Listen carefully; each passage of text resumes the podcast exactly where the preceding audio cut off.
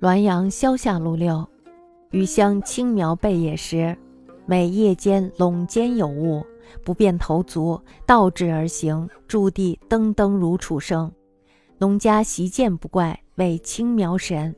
云常谓农田驱鬼，此神出，则诸鬼皆归其所，不敢散游于野矣。此神不载于古书，然却非邪魅。从兄茂元常于余家洼见之。月下地势，形如一布囊，每翻折则一头折地，形颇持重云。